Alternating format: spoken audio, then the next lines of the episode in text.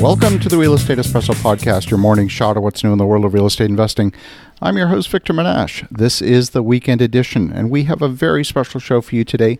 Coming to you live from the Molly Pitcher Inn in Red Bank, New Jersey, we have a great guest. He's a dear friend. Welcome to the show, Eric Weiss. Thank you, Victor. Well, great to have you here. Now, Eric, we've known each other, gosh, our, my entire life, and we're going to talk about hospitality today a world that's gone through so much change.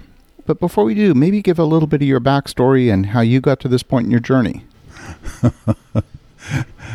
How many hours do we have, Victor? Not that long. I know, I know. It's hard to consolidate.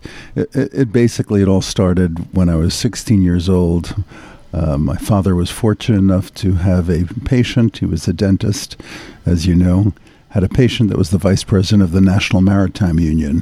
So at the age of 16, every summer, starting every summer, every holiday, I would ship out on the SS United States or the SS Independence or the SS Constitution somewhere in the world, and that was the beginning.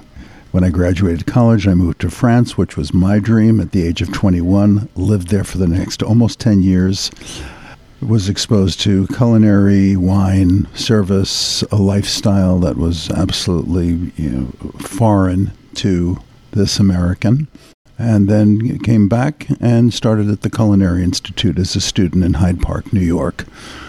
Finished the program, was hired as an assistant instructor, and then started my own consulting business 30 years ago and have had varied projects all over the world. Um, everything from being the service and wine advisor to the White House for 15 years to working with international hotel groups, corporations, cities, etc. So it's been very, very diversified.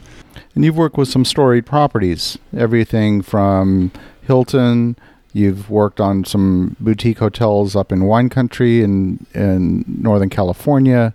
You've worked with um, hotels in France, Portugal, Israel, um, and, and, I know I'm missing a whole bunch. Japan, Thailand, Argentina, Caribbean, whatever. My, yeah. my work has taken me r- Russia several times in St. Petersburg and Moscow, all over the world. So, one of the things that you focus on is the service aspect. And boy, there's so many threads we can talk about. Let's start with that because the hospitality industry has been in some ways decimated by the COVID 19 pandemic. It is trying to emerge from that with so many people having exited the industry.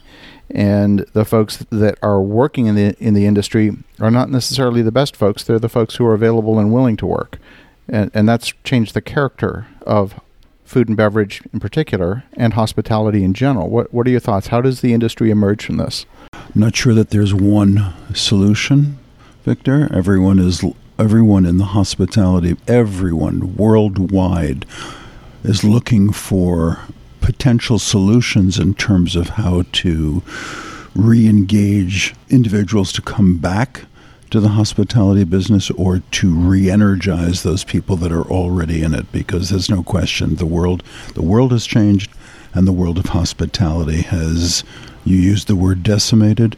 It's suffered tremendously. It's the number one challenge for all hospitality venues throughout the world. Absolutely. And we see it. I mean, even the hotel we're staying at here today, it's a wonderful boutique property. And for the caliber of hotel that it is, some people are, are a perfect fit for this product offering, and then there's others that maybe are not and, and you can see it, it's very obvious. So the owners clearly have to be struggling with how to staff each of the key roles in this magnificent property. When you are talking to some of the five star properties in the world, uh, whether it's Six Senses or Belmond or someone like that, how do they approach it? Do they grow their staff? Did, how, how does that all work?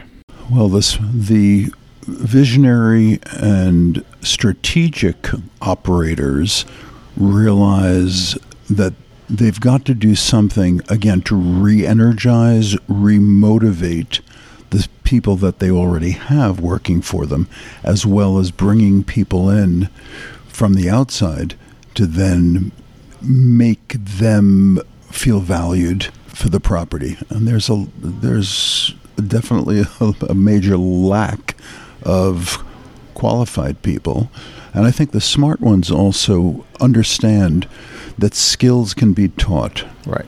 Heart cannot. And the willingness to serve in the best in the highest sense of the word, the willingness to help is really what's crucial in terms of hiring people once they have that, that quality, the other skills can be taught. So you're saying hire hire for heart, hire for heart, hire for attributes because skills can be taught. Absolutely, it's kind of the Starbucks philosophy of hiring. You you can teach anyone to make a cappuccino, but if they don't like people, if they're not polite, if they're not personable, they can't teach you that. Totally agree. It's not rocket science. Exactly. Exactly. Now, you've taken this to another level where you also curate events that are very innovative. Uh, you have a long history in the world of wine, having represented some of the elite French wines from the Bordeaux region here in the United States. And you've done things like wine, food, and music pairings, and wine, food, music, and dance pairings. And wine, music, f- wine, music, food, dance, and film. And hopefully, in the next six months, I'll be doing fashion, food, wine, music, and dance with Neiman Marcus. So, what was the genesis of that idea, which has clearly developed and evolved over time?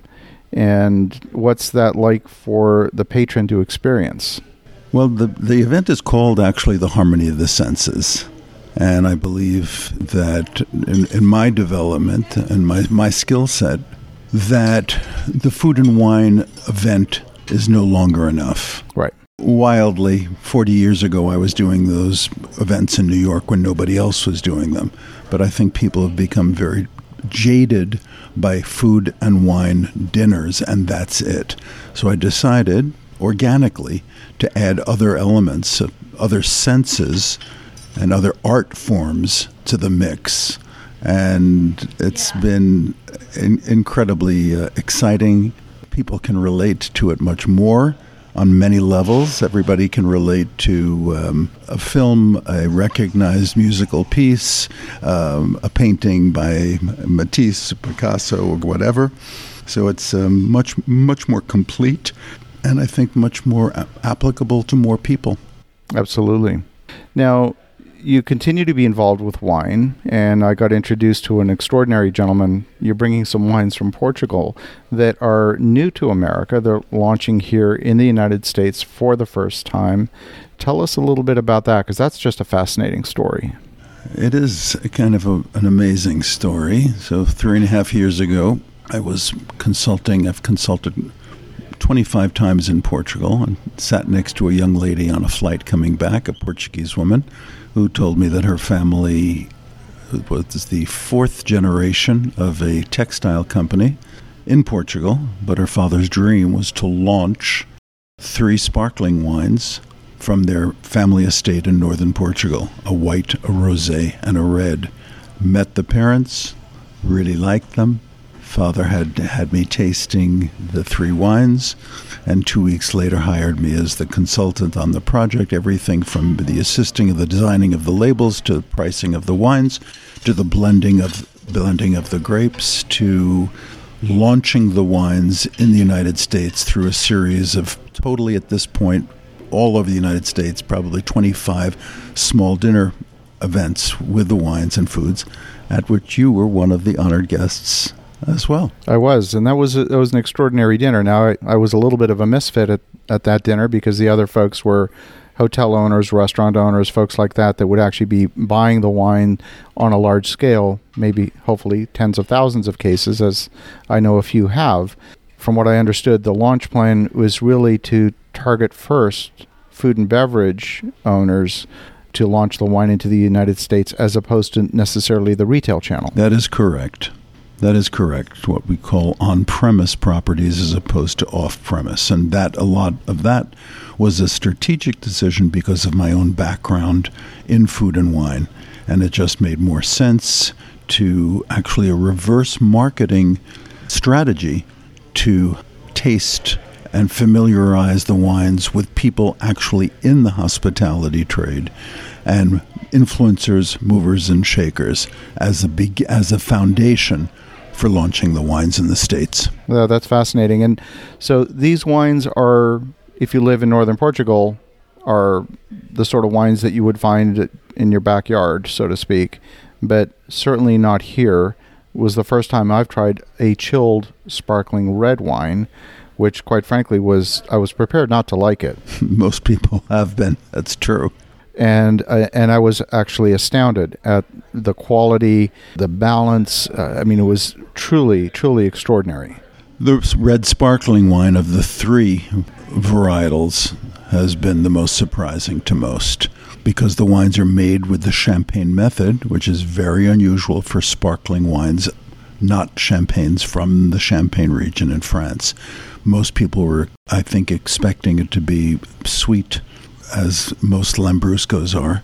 And it's been a major surprise to amateurs as well as professional tasters. This is a real estate show. We often talk to real estate investors, real estate developers that are interested in owning hotel properties, and they look at it from a numbers perspective. They look at the Excel spreadsheet, they look at ADR, average daily rate, um, occupancy, all of these things, and they really treat it like a piece of real estate. But in truth, these are service properties. These are it's a service offering that first and foremost that happens to sit on a real estate platform. When a hotel owner engages you, how are you able to transform that piece of real estate without changing anything from a bricks and mortar perspective into higher revenue? There's no question in my mind that many properties, whether it's a hotel or a restaurant, can offer good food, hopefully great food, but those are far and few between. But the reality is is that those individuals that deliver the product is really the memorable factor.